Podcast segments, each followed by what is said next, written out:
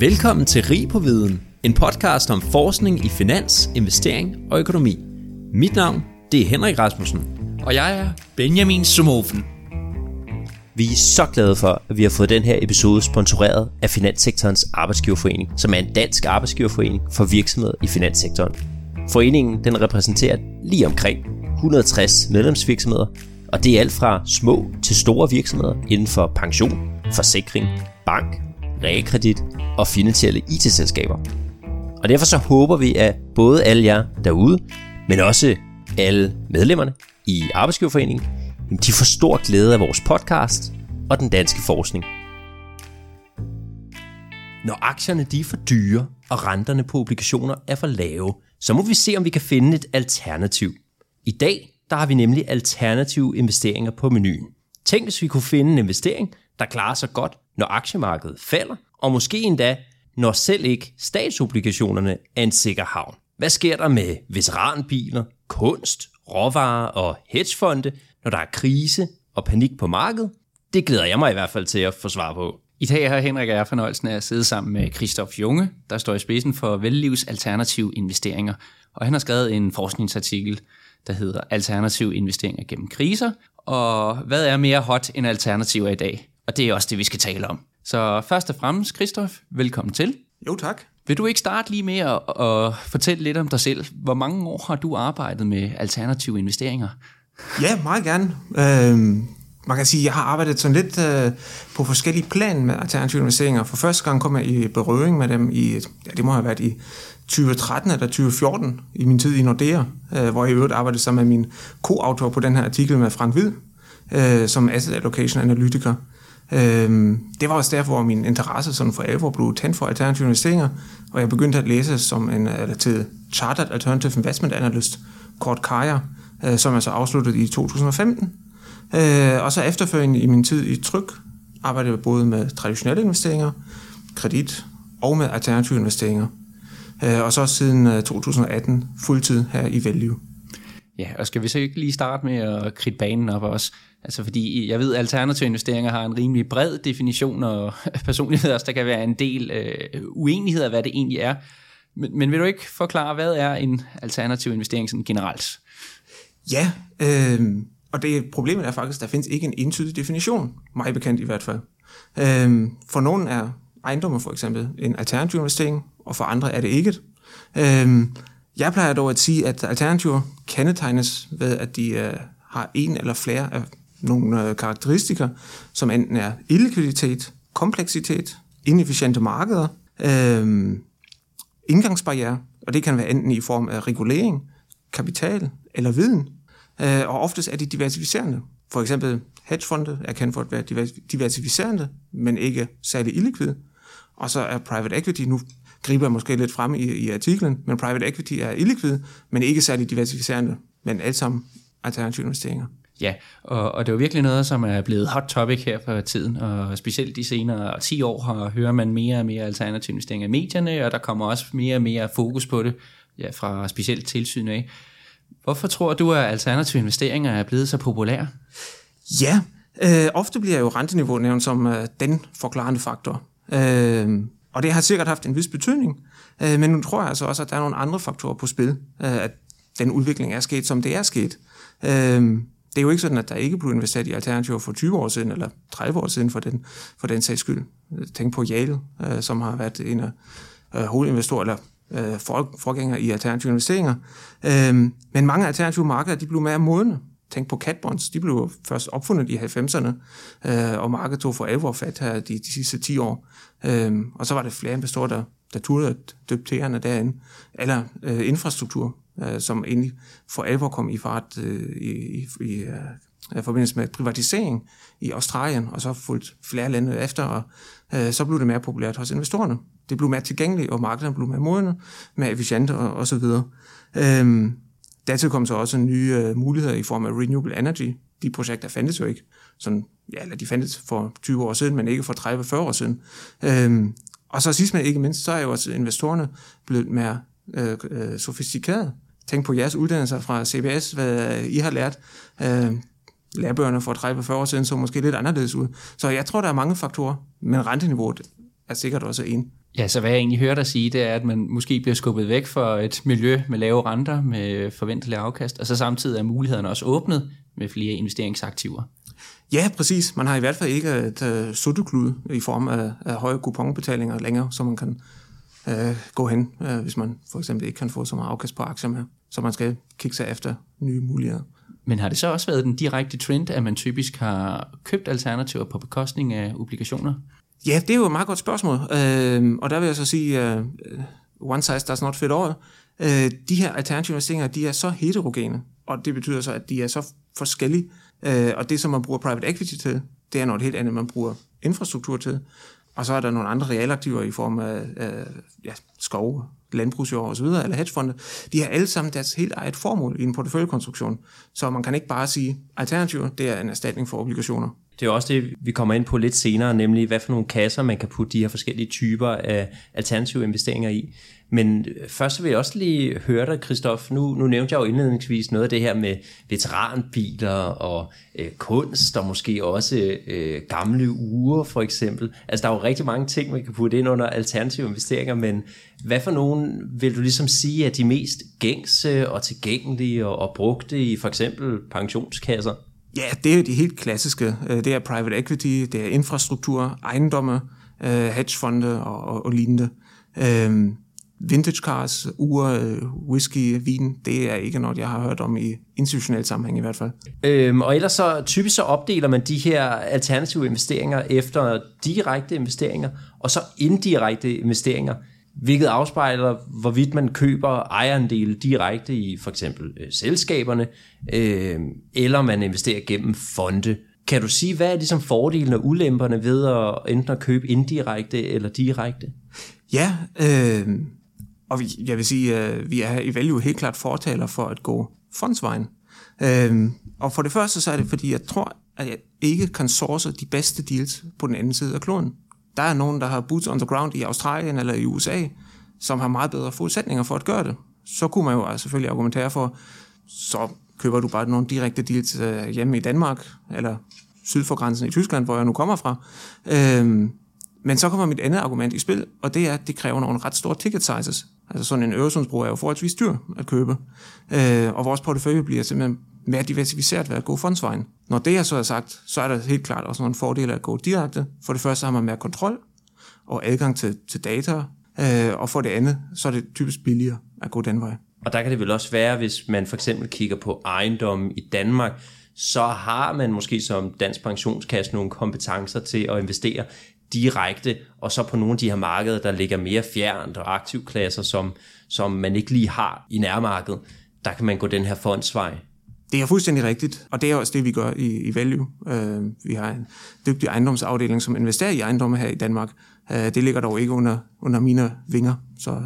Men er det ikke også typisk så, at man måske, hvis man laver nogle direkte investeringer i virksomheder, så at sige, så er vi måske flere store institutionelle kunder der, eller investorer, der går sammen om virksomhederne. Netop og så øh, erkende, at man ikke er store nok til at lave det fulde investering. Altså for at spare lidt på omkostningerne, tænker jeg. Jo, det kunne man, det kunne man da sagtens gøre. Øhm, det kræver dog også alligevel nogle forholdsvis store tickets, øh, vil jeg mene selv, hvis ja. man går sammen med, med nogle andre. Øh, det, som man kan gøre for at spare på omkostninger, det er at lave co-investments. Øhm, og så er det også et lidt andet skillset. Vi er asset allocators, eller manager selectors. Vi er ikke M&A-folks. Det er den vej, vi, uh, mm. vi kører bedst med. Hvis vi så lige, ligesom kigger på alternative investeringer fra et institutionelt perspektiv modsat et øh, privat perspektiv som privat investor, er det så lige så fordelagtigt for private investorer at investere i alternative investeringer? Altså for eksempel så findes der jo nogle likvide børsnoterede fonde for eksempel, som handler infrastruktur og, og ejendom, men, men jeg tænker måske ofte, at institutionelle investorer har, har nemmere adgang og kan få fat i, i nogle mere eksklusive fonde. Ja, det, øh, det er et meget godt spørgsmål. Øh, og umiddelbart burde der jo ikke være noget forskel, om noget er børsnoteret eller privat ejet. Det er de samme faktorer, som påvirker et unoteret selskab, som det påvirker et noteret selskab. Men du har alligevel fat i noget, fordi det ofte ikke er det samme. Uh, hvis vi for eksempel tager, tager udgangspunkt i infrastruktur, uh, så har AdHack, de scanner i deres indeks mellem corporates og projects. Hvem, hvem? ADEC, siger du? AdHack. ADEC, ja. hvem er det? Ja, det er et uh, business school, jeg, kom, mener, de kommer fra Frankrig, uh, og de har et uh, AdHack Infrastructure øh, Index, øh, som også er den, vi har brugt i vores øh, research paper. Øh, og de laver virkelig god research om, om infrastruktur, og har som sagt det her indeks, og i det indeks skædner de så med corporates og project-selskaber. Øh, og der er altså forsket i afkastrisiko mellem de to, og det, som man kan købe på det børsnoterede marked, det er corporates. Så man har slet ikke adgang til alle de her SPV'er, øh, Special Purpose Vehicles, hvor man for eksempel investerer i en enkelt solcellepark, eller vindpark, eller et, et enkelt projekt. Hvis jeg også lige skal skyde ind, så hvis man sidder som privat investor, så er det jo også nogle gange, man kan finde måske en proxy for nogle af de her alternativer på selve aktiemarkedet. Der er jo for eksempel ejendomsselskaber, altså virksomheder, der, der køber og sælger og investerer i ejendom, som man kan købe som aktier. Øhm, og ligeledes er der også øh, jeg tror hedgefonde og, og sådan nogle private equity virksomheder, som er noteret øh, på børsen og som lever af at, at købe og sælge øh, små virksomheder privat og, og måske giver en eller anden form for øh, proxy eller et afkast, der ligner øh, de her alternative aktivklasser. Øh, hvis jeg kommer med et eksempel, som jeg selv har været ude i, så er det jo, at jeg øh, i noget tid har sparet op til et hus, og, og derfor jo har været opmærksom på, at når huspriserne stiger, så bliver min opsparing jo mindre værd. Så jeg tænkte jo, det var en super god idé at prøve at hedge, når ejendomspriserne de steg ved at købe nogen ejendom. Og hvordan investerer man så i ejendom som privat investor? Jeg tænkte, oh, ligger der ikke noget på den danske børs? Jo, der lå Jordan, kiggede jeg på og tænkte, uha, det må følge øh, ejendomsmarkedet. Og så så jeg jo her i øh, coronakrisen, mens alle huspriserne de steg helt vildt, så skete der ikke rigtig så meget med, med Sjødan. Øh, og det er jo måske noget at gøre med, at de har sådan nogle øh, kontorejendomme, der bliver lejet ud, og, og det er pludselig ikke lige så meget værd måske i, øh, i den her work from home trend. Men det var bare, bare sådan et lidt sjovt eksempel, jeg, jeg lige vil komme med, fordi jeg selv har, har været i det her med, om man kan få fat i nogle alternative investeringer, og, og det er altså med at træde varsom, fordi uh, man kan måske få fat på det forkerte. Ja, man skal i hvert fald kigge sig godt og grundigt om. Jeg har, jeg har jo øh, regnet på det for, for noget tid siden, hvordan korrelationen er med børsnoterede ejendomsselskaber og nogle unoterede ejendomme, samt børsnoterede ejendomsselskaber og aktier. Og det er ret forskelligt, hvilken horisont man måler over. Så hvis man tager nogle rullende etårsperioder for eksempel, så er korrelationen mellem ejendomsselskaber og aktier meget, meget høj. Hvis man øh, til gengæld tager nogle rullende femårsperioder, så, så knækker det. Så bliver korrelationen mellem børsnoterede ejendomsselskaber og ejendomme højere end korrelationen til aktier. Så på den lange bane, så får du nok øh, ejendomseksponering via ejendomsselskaber, mens på den korte bane får man aktiebeta. Og nu, Christoph, du har skrevet den her artikel, der hedder Alternative investeringer gennem kriser. Øh, den skrev du i Finansinvest sammen med Frank Hvid. Hvad motiverede dig til at skrive den artikel? Jamen, øh, ideen den opstod egentlig, fordi Frank var begyndt med at skrive nogle kortere klummer i øh, Asset Management Watch og, og andre medier. Øh, og i og med, at vi har arbejdet sammen tidligere, og han, øh, han kendte til min øh, store passion for alternative investeringer, og jeg selvfølgelig øh, også ved en, en en lille del om det, øh, kvæg min funktion her, øh, så tog han fat i mig og ringede og burde vi lige øh, drøfte nogle ting og afprøve nogle teser på mig. Øhm, og det satte jo gang i nogle tanker, øh, og vi havde nogle rigtig fine diskussioner. Øhm, det var sådan lidt øh, good cop, bad cop-agtigt øh, om, om alternative investeringer. Øhm, og så opstod ideen, det, det her det må vi simpelthen undersøge grundigere. Det kan jo være, at han har, han har fat i noget med hans bad cop øh, tilgang til, til alternative investeringer. Øhm, og så gik vi i gang i øh, november 2019 med at skrive artiklen, øh, brugte juleferien på det, og så blev vi lige pludselig øh, overhældet indenom af en coronakrise. Så var jo vores artikel lige pludselig meget mere relevant, end vi øh, lige havde regnet med. Ja, det må man sige. Og hvad, hvad handler artiklen om i korte træk? Jamen i, øh, i korte træk øh, har vi undersøgt, hvordan de forskellige alternative investeringer opfører sig gennem historiske kriser. Vi har ja, enten været nogle øh, makroøkonomiske kriser, nogle store recessioner, eller nogle børskriser, for eksempel øh, ja, børskrakket øh, i, i USA, øh, sorte mandag. Ja, hvor mange år går I tilbage sådan cirka? Jamen, vi starter i, øh, i starten af 80'erne, der er det Volcker-recession. Det er jo egentlig en double dip recession, men vi har sammenfattet den som, som en recession, blandt andet fordi vi har kvartårlige observationer på nogle af de her indices, vi har regnet på. Øh, så hvis man har en, en, en recession, som kun var et halvt år, øh, så, giver det måske ikke så meget mening at dele det op i, i to kvartaler. Øh, selvom den rent dateringsmæssigt taler som to recessioner, så tager vi den som en. Øh, men vi har data på nogle tidsager tilbage til 1980, og på ejendommen helt til 1978, men sådan nogle andre tidsager starter først i, ja, i starten af nullerne. Okay. Og en af jeres pointer i den her artikel, den er, at øh, alternativerne de bliver ligesom vigtigere, fordi at obligationer ikke længere beskytter lige så godt i porteføljen, når aktiemarkedet for eksempel falder. Hvorfor er det? Jamen, obligationer har historisk skidt beskyttelse på to forskellige måder. For det første, så havde de historisk set en kupon, der var værd at tale om. Der havde de en 5-6% eller højere kupon øh, med, med renteudbetalinger. Og så i endnu højere grad øh, kom beskyttelsen fra kursstigninger på obligationer, når renterne faldt, når der var stormvær på aktiemarkedet. Med det nuværende renteniveau, så har vi en kupon, der ikke er værd at tale om, samt det er alt andet lige begrænset, hvor meget renterne kan falde fremadrettet. Når vi nu er i 0, selvfølgelig kan de falde lidt under 0, det har vi set øh, i blandt, blandt andet i Tyskland, øh, men det bliver svært, tror jeg, at renterne falder 500 basispunkter herfra. Måske var det famous last words. Vi, vi får se, hvad der kommer til at ske. ja, du skal passe på med at spørge om det slags. Men øh, det er jo faktisk sjovt, netop når man kigger også på nogle af de her korrelationer mellem aktiemarkedet og netop obligationer over tid, at, at der varierer det faktisk ret meget. Der er nogle perioder, hvor obligationer beskytter rigtig, rigtig godt, og der er andre perioder, hvor det ikke øh, beskytter særlig godt. Og, og det er jo i de situationer, hvor alternativer begynder at blive rigtig relevant, hvis de så beskytter. Det finder vi ud af, håber jeg. Netop. Men øh, du nævner jo allerede, øh, vi har jo talt om et par aktivklasser nu, både private equity, infrastruktur, ejendomme og øh, ja, motorveje lige. Men øh, kan man, er der så nogle generelle opdeling, hvor man siger, hvis man skulle prøve at enten henføre noget mod sådan obligationslignende adfærd eller aktielignende adfærd, kan man så lave nogle, nogle grupperinger af de alternative investeringer, de, sådan de mere gængse kategorier? Ja, ja, ja og nej. Øh, jeg, jeg vil helst ikke komme ind på for smalle kasser. Og man kan selvfølgelig kan man købe, man kan for eksempel købe øh, commercial real estate debt, eller infrastructure debt, så, så har man jo obligationer, som finansierer de her projekter, enten infrastruktur eller ejendom for eksempel. Øhm, men når vi nu taler equity-investeringer, det vil sige egenkapitalinvesteringer i ejendomme eller i infrastruktur, øhm, så har deres risikoprofil, det kan gå fra meget lav risiko til meget høj risiko. Øhm, så der findes nogle infrastrukturinvesteringer, som helt sikkert ligner mere obligationer, og det er også det, som vi har regnet os frem til, at det her brede indeks, det her ADHEC 300-indeks, som vi har regnet på, det har en meget mere følsomhed over for renteændringer, end over for aktieændringer eller konjunkturen. Men der findes også infrastruktur, som er mere private equity lignende og har mere aktierisiko i sig.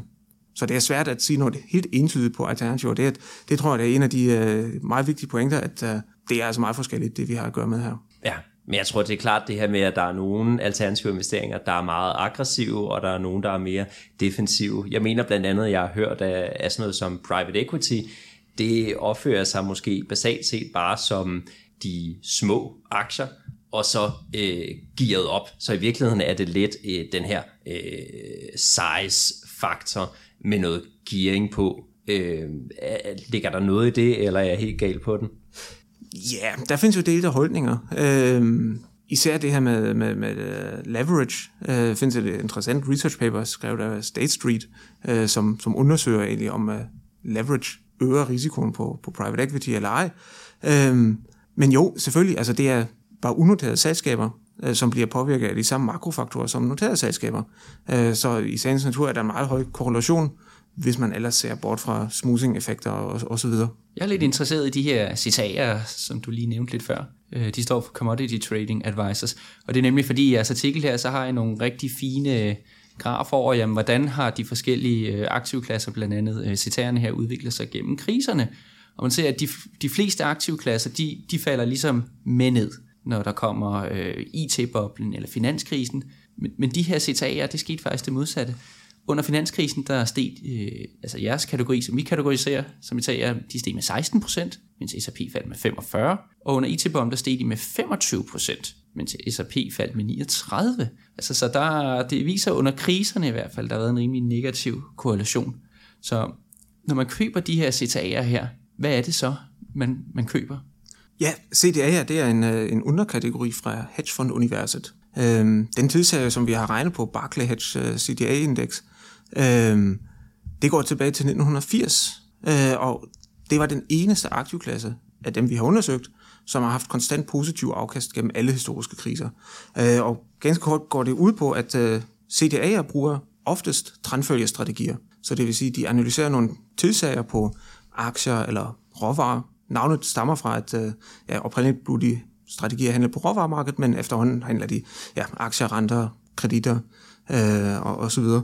Øhm, og når modellerne har fanget en trend, hvis den er opadgående, så tager de en lang position i det pågældende futures, og hvis det er nedadgående trend, så tager de en short position. Ja, og i krisetider, så opstår der typisk nogle øh, forholdsvis øh, kraftige trends med nogle store bevægelser, og det er rent guf for den her aktivklasse. Det værste, der kan ske for aktivklassen, det er nogle øh, markeder, der går op og ned, uden rigtig at flytte på sig. Så taber de penge, fordi så opstår der en trend, de går på den, køber den, og så vender markedet om, og så bliver de stoppet ud igen. Ja, så de når lige at købe sig ind på toppen, og så vender det ned omkring medianen, og så, så sælger de igen på bunden, og sådan gør det fra ja, til. præcis. Altså fordi jeg synes jo, 16% altså, plus, mens S&P faldt 45 under finanskrisen, det lyder jo meget attraktivt. Hvis vi skal prøve at sætte det lidt på spidsen, hvorfor skal man ikke bare fylde porteføljen med, med de her citater? Hvad, hvad er risikoen ved dem? Altså fordi over tid, så ser vi jo faktisk, at markedet stiger.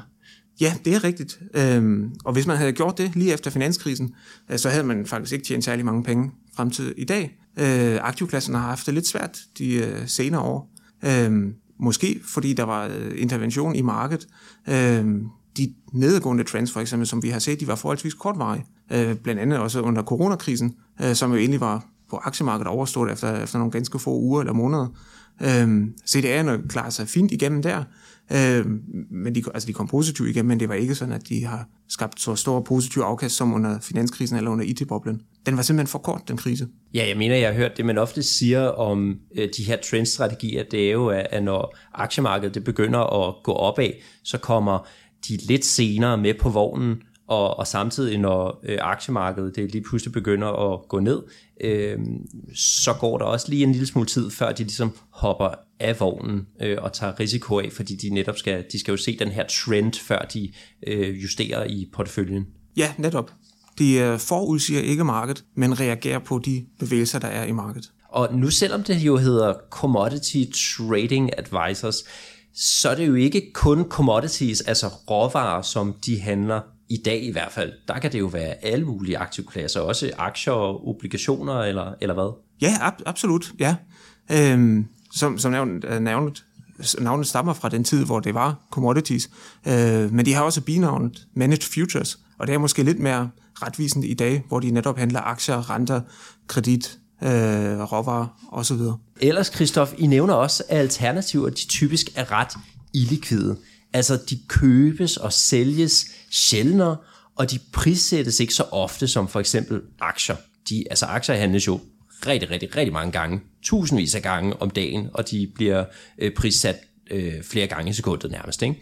Og det kan for eksempel være, at der en gang i kvartalet, der bliver der lavet en værdiansættelse af ens private equity investeringer, og jeg synes, at det er utrolig vigtigt for vores lyttere at forstå betydningen af det her øh, illikviditet, når det handler om alternative investeringer. Hvis nu for eksempel går tilbage til marts sidste år, hvor øh, coronakrisen den slog til, og aktierne de ligesom bragede ned. Og hvis vi så for eksempel kigger på private equity, det er jo også virksomheder, som vi snakkede om tidligere, og måske oven i købet, så er det nogle typisk mindre og mere risikable virksomheder. Hvis man kigger på dem, så forestiller jeg mig, at afkastet ser relativt pænt ud på overfladen, indtil man så sidst i, i marts for eksempel laver den her værdiansættelse eller markup på ens øh, private equity portefølje, øh, som så selvfølgelig så højde for, at der er den her coronakrise, og aktierne er faldet, osv. Og der vil jeg bare spørge dig, er det, er det så først typisk efter den her værdiansættelse, at man ligesom langsomt dag efter dag ser de her negativ afkast på private equity, som så måske fordeles ud over den næste måned eller det næste kvartal? Eller hvordan påvirker den her illikviditet i praksis? Det er, det er fuldstændig rigtigt, at øh, de her alternative fonde, blandt andet private equity, øh, typisk får en øh, kvartalsvis NAV, altså net asset value eller pris på det. Øh, og det er selvfølgelig et problem, for eksempel når kunder kan købe ind eller sælge deres andel i deres øh, pensionsopsparing, øh, når der sker en stor bevægelse i markedet. Og derfor værdiansætter vi og vores, øh, vores venner i markedet øh, fra de andre pensionskasser øh, løbende vores, øh, vores øh, alternative investeringer. Ja, det er også noget, som øh, Finanstilsynet har haft stor fokus på, og har lavet en undersøgelse sidste år, øh, hvor de har ja, spurgt pensionskasserne, hvordan har I opdateret jeres værdiansættelse af jeres illikvide investeringer under coronakrisen, fordi det netop gik så stærkt. Øh, I løbet af en måned faldt aktier jo med hvad, en knap 40 procent, øh, hvis jeg husker rigtigt. Og selvfølgelig skal man øh, sørge for, at værdiansættelsen er, er passende på de illikvide investeringer. Ja, spændende. Og, og den her illikviditet, tænker jeg, når I, når I laver den her undersøgelse og ser, hvordan alternativer de har klaret sig, når, når aktiemarkedet falder, øh, går I så også ind og laver nogle justeringer for at tage højde for, øh, at der kan være noget illikviditet eller noget lag i priserne? Jeg kan huske, dengang vi sad øh, og havde hedge fund strategies med, med Lasse Har inde på CVS, så prøvede vi jo at, at, at korrelere aktiemarkedet op mod øh, hedgefondene, og det så jo ud som om, at de var totalt ukorreleret. Og så gjorde vi det, at vi lagde et lag, altså en måneds forsinkelse ind på hedgefond-kurserne, øh, eller hedgefond-afkastene, og så så vi lige pludselig, at koalitionerne de steg helt vildt. Så det virkede bare som om, at hedgefondene de, øh, hvad kan man sige, mimikkede eller, eller fulgte aktiemarkedet, men med måske en måneds forsinkelse sat lidt på spidsen. Ikke? Altså, det er jo selvfølgelig ikke, at de er 100% korreleret, men, men der var ligesom mere sammenhæng, når man lagde den her forsinkelse ind. Er det også noget, I gør i jeres undersøgelse? Ja, ja absolut. Øh, der, der tager, tager vi højde for det. Man kan sige, på private equity tog vi øh, et uh, liquid replication benchmark som proxy. Ja, det var lidt svært at få fat i en, uh, en, en god private equity-serie, uh, men den var, den var korrelat nok med en private equity-portefølje, til at vi kunne bruge den. Så der var ikke noget lag på, på den, og ikke noget uh, smoothing. Uh, det var der til gengæld på ejendomme, uh, og den har vi unsmoothed med en auto-regressive filter, uh, som, som det hedder, uh, for, at, for at se, at den uh, reagerer hurtigere på, på ændringerne i markedet. Og vi skal nok ikke uh, gå i dybden med, hvad sådan et uh, autoregressivt filter det er, men det lyder meget avanceret. det kan Ole Tamborg på CVS uh, tale mere om i statistik. ja, præcis. Jeg har et andet spørgsmål nu, når vi taler om ejendommen. Altså, så det man ligesom kunne forestille sig, det er, at hvis øh, renterne stiger, jamen, så skal ejendom, ejendomsafkastet ligesom blive mindre også. Men omvendt, så kan man jo sige, hvorfor stiger renterne, som vi ser i øjeblikket? Det er jo fordi, det går godt i økonomien. Ja, og det har vi også skrevet i, øh, i artiklen om, at øh, ejendomme, måske lidt mod den gængse opfattelse, ikke nødvendigvis behøver at give negativ afkast, når renterne stiger. Netop fordi, som du siger, renterne stiger ofte af den gode grund, at der er gang i økonomien. Øhm, men først og fremmest er det, er det vigtigt at fremhæve, at vi taler om erhvervsejendomme i vores artikel. Øh, sammenhæng med priser på privatboliger og renteudvikling, den er nok øh, stærkere end på erhvervsejendomme. Øh, det, som vi har undersøgt i artiklen, det var om ejendomme i form af et bredt amerikansk ejendomsindeks, øh, som, som dækker over ja, mange forskellige sektorer, som kontorer, apartments, industri, altså industrial, lagerbygninger osv., og, og retail, øh, om det giver negativ afkast i perioder med stigende renter. Øh, og stigende renter, det definerer vi så som, som minimum 100 basispunkter i en sammenhængende periode. Øh, og det kunne vi simpelthen ikke finde evidens for i den periode, vi undersøgte fra 1978 til 2020. Ja. Øhm, det skal dog siges, at vi kun havde adgang til total return-sagen. Så det vil sige, at det var både udvikling i priser og lejeindtægter, som var smeltet sammen i den her serie. Så det kan sagtens være, hvis man havde kigget på de to ingredienser hver for sig, at man havde set priserne som falder. Men i og med, at der også er noget lejeindtægt på erhvervsejendommen, så kan det godt være, at de her lejeindtægter har mere opvejet det prisfald, som måske har været. Men det er jo egentlig total return, som er vigtigt for en investor, at, øh, at det er positivt. Øhm, og vores forklaring til det, det er netop, at renter typisk stiger, øh, når der er gang i konjunkturen, og så er det alt andet lige nemmere for det første at reducere tomgang, eller at få nogle øh, hus, huslejestigninger igennem. Ja, og tomgang, det er så her, når boligerne de står tomme mellem øh, legemål, når folk siger op på den tid, man venter til de nye øh, lejre. Men Præcis, altså, skal vi, og, og kontorer. Og kon- kontorer selvfølgelig. Ja. Men øh, nu når vi taler om ejendom her, skal vi ikke lige prøve at slå fast, at det øh, danske øh, erhvervsejendomme, vi taler om, eller er det globalt nu? Det, vi har regnet på amerikanske erhvervsejendomme. Det, det er de amerikanske. Ja. Men, men altså omvendt også, altså et stigende rentemiljø, hvor meget data er der på det? Altså fordi rent historisk, så har renten jo faktisk været faldende. så altså, kan, kan man basere en, en hård konklusion på det? Nej, ikke, nej det, kan man, det kan man ikke. Øhm, og det er også noget, som vi skriver i vores artikel, at øh, større stigninger på 300 eller 500 basispunkter måske nok kan få en indflydelse, som vi ikke kunne se i det datasæt, som vi har haft, fordi det er ganske rigtigt. Øh, det var kun i begyndelsen af det datasæt, hvor der var for alvor stigende renter, og ellers var det jo en øh, meget lang nedadgående trend, med nogle korte stigninger i renter. Så var der lige 150-200 basispunkter stigning, men så fortsatte det ned igen. Altså, I, I piller de her top af, det kan man ikke sige nok om, fordi der er endnu færre observationer, når de stiger mere end 300 basispunkter. Nej, dem har vi ikke pillet af. Nej, nej. Øh, vi, har, vi har sagt, at alle stigninger over 100 basispunkter, dem tager vi med. Mm. Øh, men vi kunne alligevel ikke finde evidens for, at de her stigninger har medført negativ afkast på erhvervsejendomme. Og hvor, hvorfor er det her vigtigt at undersøge, når man øh, investerer? Ja, det er, jo, det er jo vigtigt, især i det rentemiljø, som vi har nu, øh, og når der er tale om måske stigende renter fremadrettet. Øh, det, der var vigtigt for, for os at, at slå fast, det er, at det ikke er, er en naturlov, at stigende renter automatisk medfører negativt afkast på ejendomme. Det kan sagtens være, men vi har haft øh, evidens for en del perioder, i hvert fald historisk, hvor det ikke var tilfældet. Der, hvor det har været tilfældet, det var under finanskrisen, hvor renterne steg og ejendommen faldt. Øh, men der er jeg altså ret sikker på, at det intet har med, med renter at gøre. Ja, der, der var et par andre faktorer, så vidt jeg husker også. ja, det er rigtigt. Og det var, det var netop også en af, af vores pointer, at uh, den uh, relative prisforsættelse af ejendomme, når man går ind i en krise, kan have en, en afgørende betydning. Og den relative prisforsættelse, som jeg taler om nu, det er det, som vi kalder for cap rate spread. Cap rate, det er indtjeningsrenten på en ejendom. Øhm, og selvom den er forholdsvis lav i dag, så er spreadet over for statsrenter ret høj i historiske sammenhæng.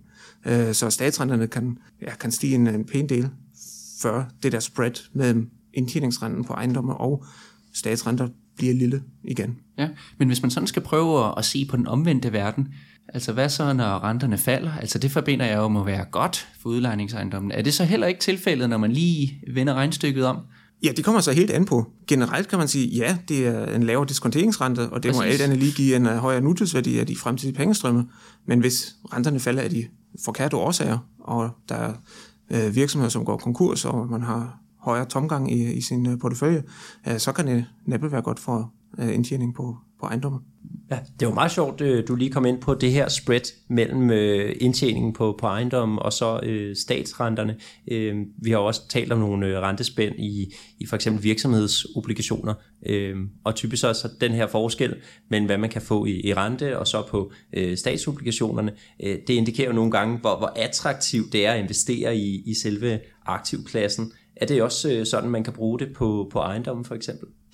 Ja, nu er, nu er ejendomme ikke min øh, spidskompetence, det er ikke det, som jeg sidder med til dagligt.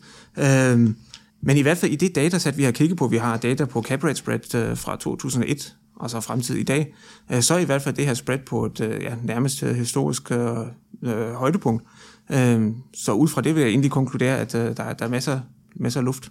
Ja, Okay, interessant. Så det er måske ud fra det i hvert fald øh, et argument for, at ejendomme er dyre i dag, selvom det er jo i hvert fald noget, jeg, jeg selv hører rigtig ofte, når jeg går og kigger på huse, som bliver øh, revet væk fra, fra markedet. Og det er jo så, altså, der er også en forskel på huse og udlejningsejendomme. Netop, ja, det er meget vigtigt at uh, skelne mellem de to. Jeg håber i hvert fald ikke, du har tænkt dig at, at bo i en udlejningsejendom, Henrik, hvis jeg har lavere kvadratmeterpriser. Nej, det bliver dyrt. Men altså, hvis det er en kontorejendom, så kan man jo bare slå arbejde og, øh, og fritid sammen, så det er jo ikke noget problem. Skal vi så ikke tale noget om, du ved lidt mere om en anden aktiv klasse? jo, tak. Private equity har du nemlig også øh, nævnt herinde. Og den opdeler man i to kategorier. En buyout og venture capital. Så, så meget kort, hvad er forskellen på de to kategoriseringer? Ja, det er øh, modenheden på de selskaber, vi taler om. Buyout, det er modne selskaber, mens venture capital typisk er startups, eller i hvert fald yngre selskaber med høje vækstudsigter, øh, typisk knyttet til enten tech eller life science sektoren. Ja, så der er måske også noget risiko forbundet med det, og, og afkastpotentiale i de helt små venture capital kontra buyouts. Ja, absolut. Ja, og hvis vi sådan kigger på private equity som selve aktiv klasse, altså der, den, den korrelerer faktisk med, med aktiemarkedet, og det var jo en af de ting, som man gerne vil undgå med alternativer. Der skal være noget diversificering. Men øh, sådan generelt, hvorfor er det en spændende aktiv klasse at være i? Ja, private equity har nogle helt klare fordele, men uh, diversifikation, det er netop ikke en af dem. Det har du helt ret i. Uh, en af fordelene, det er jo for det første, det er jo kun en brygdel af virksomhederne, som overhovedet er børsnoteret. Så ved at investere i unoterede selskaber, får man adgang til en meget, meget større del af økonomien. Øh, og det marked af unoterede selskaber er, er mindre efficient end de børsnoterede markeder. som manager, gode manager, har bedre potentiale for at uh, skabe alfa eller mere afkast i forhold til den risiko, de, de tager. Øhm, og sidst men ikke mindst, øh, så, så har private equity fonde jo også større muligheder egentlig for at påvirke de selskaber, de køber. Øh, jeg plejer at sige, når man investerer i en aktie, øh, så, så sidder man på passagersædet i en bil. Man har ikke så meget indflydelse på, hvordan det går. Men øh, private equity fond, de køber sig til bestemmende indflydelse, typisk i de selskaber, de køber. Enten i hvert fald en øh, majoritet, eller hvis ikke 100% af, af selskabet. Og så har de også indflydelse på den ledelse, som sidder der, og de beslutninger, der bliver truffet. Så sidder man lige pludselig i førersædet og har meget bedre mulighed for at påvirke øh, den værdi, man skaber. Jamen så lad os sige, at jeg ejede en begravelsesforretning, og jeg skulle bruge, jeg, jeg skulle bruge nogle investeringer, og, og så kom der en, øh, en, en stor en investor ud, som købte 30% af min bæks og, og havde noget at sige. Hvad, hvad vil investoren kunne gøre til mig, at jeg kunne lede min virksomhed bedre, fordi nu får de indflydelse? Ja, eller optimere på øh, indkøb af ja, træ eller tømmer til dine kister og stordriftsfordele. Eller, der kunne være mange ting, at øh, din øh, begravelsesforretning måske ikke er drevet til efficient. Ja, så egentlig, det er egentlig ikke så meget måske indflydelse, men det er måske også mere noget know-how, man kan give til virksomhederne. Når Absolut. Man, og hvad så, hvis vi, hvis vi skal se den her private equity investering her? Er der nogle, nogle faldgrupper, der er typisk, når man investerer i aktivklassen? Jo, det er der masser af. Øh, og jeg vil sige, det der er helt afgørende, det er manager selection der er en kæmpe stor forskel mellem, mellem top og bund i, i de ja, bedste og værste managers. Øhm, JP Morgan, de, øh, har, altså, de laver en øh, kvartårlig guide to alternatives, og den kan man finde gratis på, på nettet. Man skal bare øh, google efter den. Øhm, og der viser de return dispersion på forskellige aktivklasser, både traditionelle og øh, alternative øh, aktivklasser. Og der viser de, at øh, de sidste 10 år er forskellen mellem top og bund 19 procentpoint om året. Ja. Det betyder så, at havde man for 10 år siden investeret i den værste manager, man kunne finde, så havde man tjent 1% om året. Hvorimod havde man investeret i den bedste, så havde man tjent 20% om året. Det er jo en forskel, der er taget føle på. Øh, så det vil jeg sige, det er absolut key at finde de, de gode managers. Og så er der masser af juridiske og skattemæssige øh, faldgrupper, man kan, øh, man kan falde i. Men øh, dem skal vi nok ikke komme ind på. Det, Nej, det, det bliver det lidt langt. en god gang. Ja. Ja, jeg kan netop huske, at vi havde den her snak på LinkedIn på et tidspunkt, Christoph, med den her manager dispersion, altså forskel mellem de allerbedste og de aller værste øh, forvaltere af de her private equity fonde. Og, og det er jo virkelig en faktor, der gør, at hvis man er god til at udvælge gode manager, og der er en eller anden proces til at, at udvælge dem konsistent, så kan man virkelig levere noget værdi for sine kunder, der men omvendt betyder det jo også, at man kan være rigtig, rigtig uheldig, hvis man rammer ved siden af. Øhm, især hvis man ikke investerer i særlig mange forskellige manager, så kan man virkelig risikere at vælge en, som bare performer virkelig, virkelig dårligt. Ja, det er helt klart en fare. Øh, og så kommer illikviditeten også i spil. Man kan ikke bare skifte manageren ud, hvis man har valgt forkert. Man er bundet øh, juridisk øh, øh ja, at være investeret i de 10-12 år øh, løbetid, som der nu er. Men hvad så, øh, nu siger du, at der er meget stor øh, forskellighed i, hvordan top og bund klarer sig. Og jeg sidder jo straks og tænker, er det her skill, eller er det lock? Er der en konsistens, hvem der ligger i toppen og bunden også? Eller kører de bare op og ned? Så der, ja, der, der er meget stor uenighed i den akademiske litteratur, om der er persistens, det vil sige, at de gode manager forbliver gode, og de dårlige forbliver dårlige. Øhm, det, som jeg har set, og som jeg egentlig også har tror lidt på, det er, at i hvert fald dem, der er dårlige, der er meget, meget lidt sandsynlighed for, at de bliver gode. Øh, men man kan ikke konkludere ud fra en fond, at den næste bliver lige så god. Så der er persistens i den dårlige ende, men ikke nødvendigvis i den gode ende. Ellers så, Christoph, afkastet på de her grupper af alternative investeringer, de udviklede sig noget forskellige artet gennem coronakrisen. For eksempel så outperformede venture capital, øh, mens infrastruktur kun gav negativ afkast. Var det som forventet? Ja, ikke forventet som sådan, øh, men hvis man nu ser på effekten af pandemien på, på vores daglige liv, øh, så giver det rigtig god mening, at det var som det var. Altså work from home var lige pludselig det helt store topic. Øh, og det er jo typisk tech-selskaber, som profiterer af det. Og så giver det lige pludselig mening, at det er venture capital, som har nogle gode dage. Øh, hvorimod infrastruktur, hvis man tænker på transportsektoren, lufthavne, øh, deres øh, passageromsætning gik jo fra 100 til ja, 10 øh, i løbet af ganske få uger. Og de blev ramt markant hårdere end under en almindelig økonomisk krise. Der går passagerantallet måske tilbage med 10-20 procent, men ikke med 90 eller 95 procent. Øh, så det er klart, at de, de havde det ikke så godt øh, under, under corona. Men igen er det også på infrastruktur, er der nogle sektorer, som ikke blev påvirket særlig meget, som havde nogle fastprisaftaler eller en availability-based øh, motorvejsaftale, hvor man bare skal sørge for, at motorvejen er vedligeholdt, og så får man sin betaling fra for eksempel staten. Øh, det bliver jo ikke påvirket. Så djævlen er i, i detaljen absolut. Og Christoph, hvad er dit vigtigste, nu vil jeg ikke sige råd, men hvad er ligesom vigtigst at, at, at tænke over, øh, hvis man ønsker at investere inden for, for det her felt alternativer? Man skal ikke investere i noget, som man ikke forstår til bunds. Det gælder både alternativer og almindelige investeringer, øh, men jeg tror, det er inden for alternativer endnu vigtigere, øh, fordi det kan være lidt, lidt komplekse investeringer indimellem. Men øh, vi er løbet tør for tid, og Christoph, mange tak, fordi du vil komme og være med i vores podcast. Ja, det er mig, der takker, at uh, I kan lytte til mig. Tak for det. Selv tak. Tak for, at du lyttede med til Rig på Viden. Jeg håber, at du lærte noget, og hvis du nu synes godt af vores podcast, så kan du støtte os ved at følge den på Spotify, eller skrive en anbefaling på iTunes. Inden på LinkedIn, der kan du følge André Thormand, Benjamin Somofen eller Henrik Fode Rasmussen. På genhør.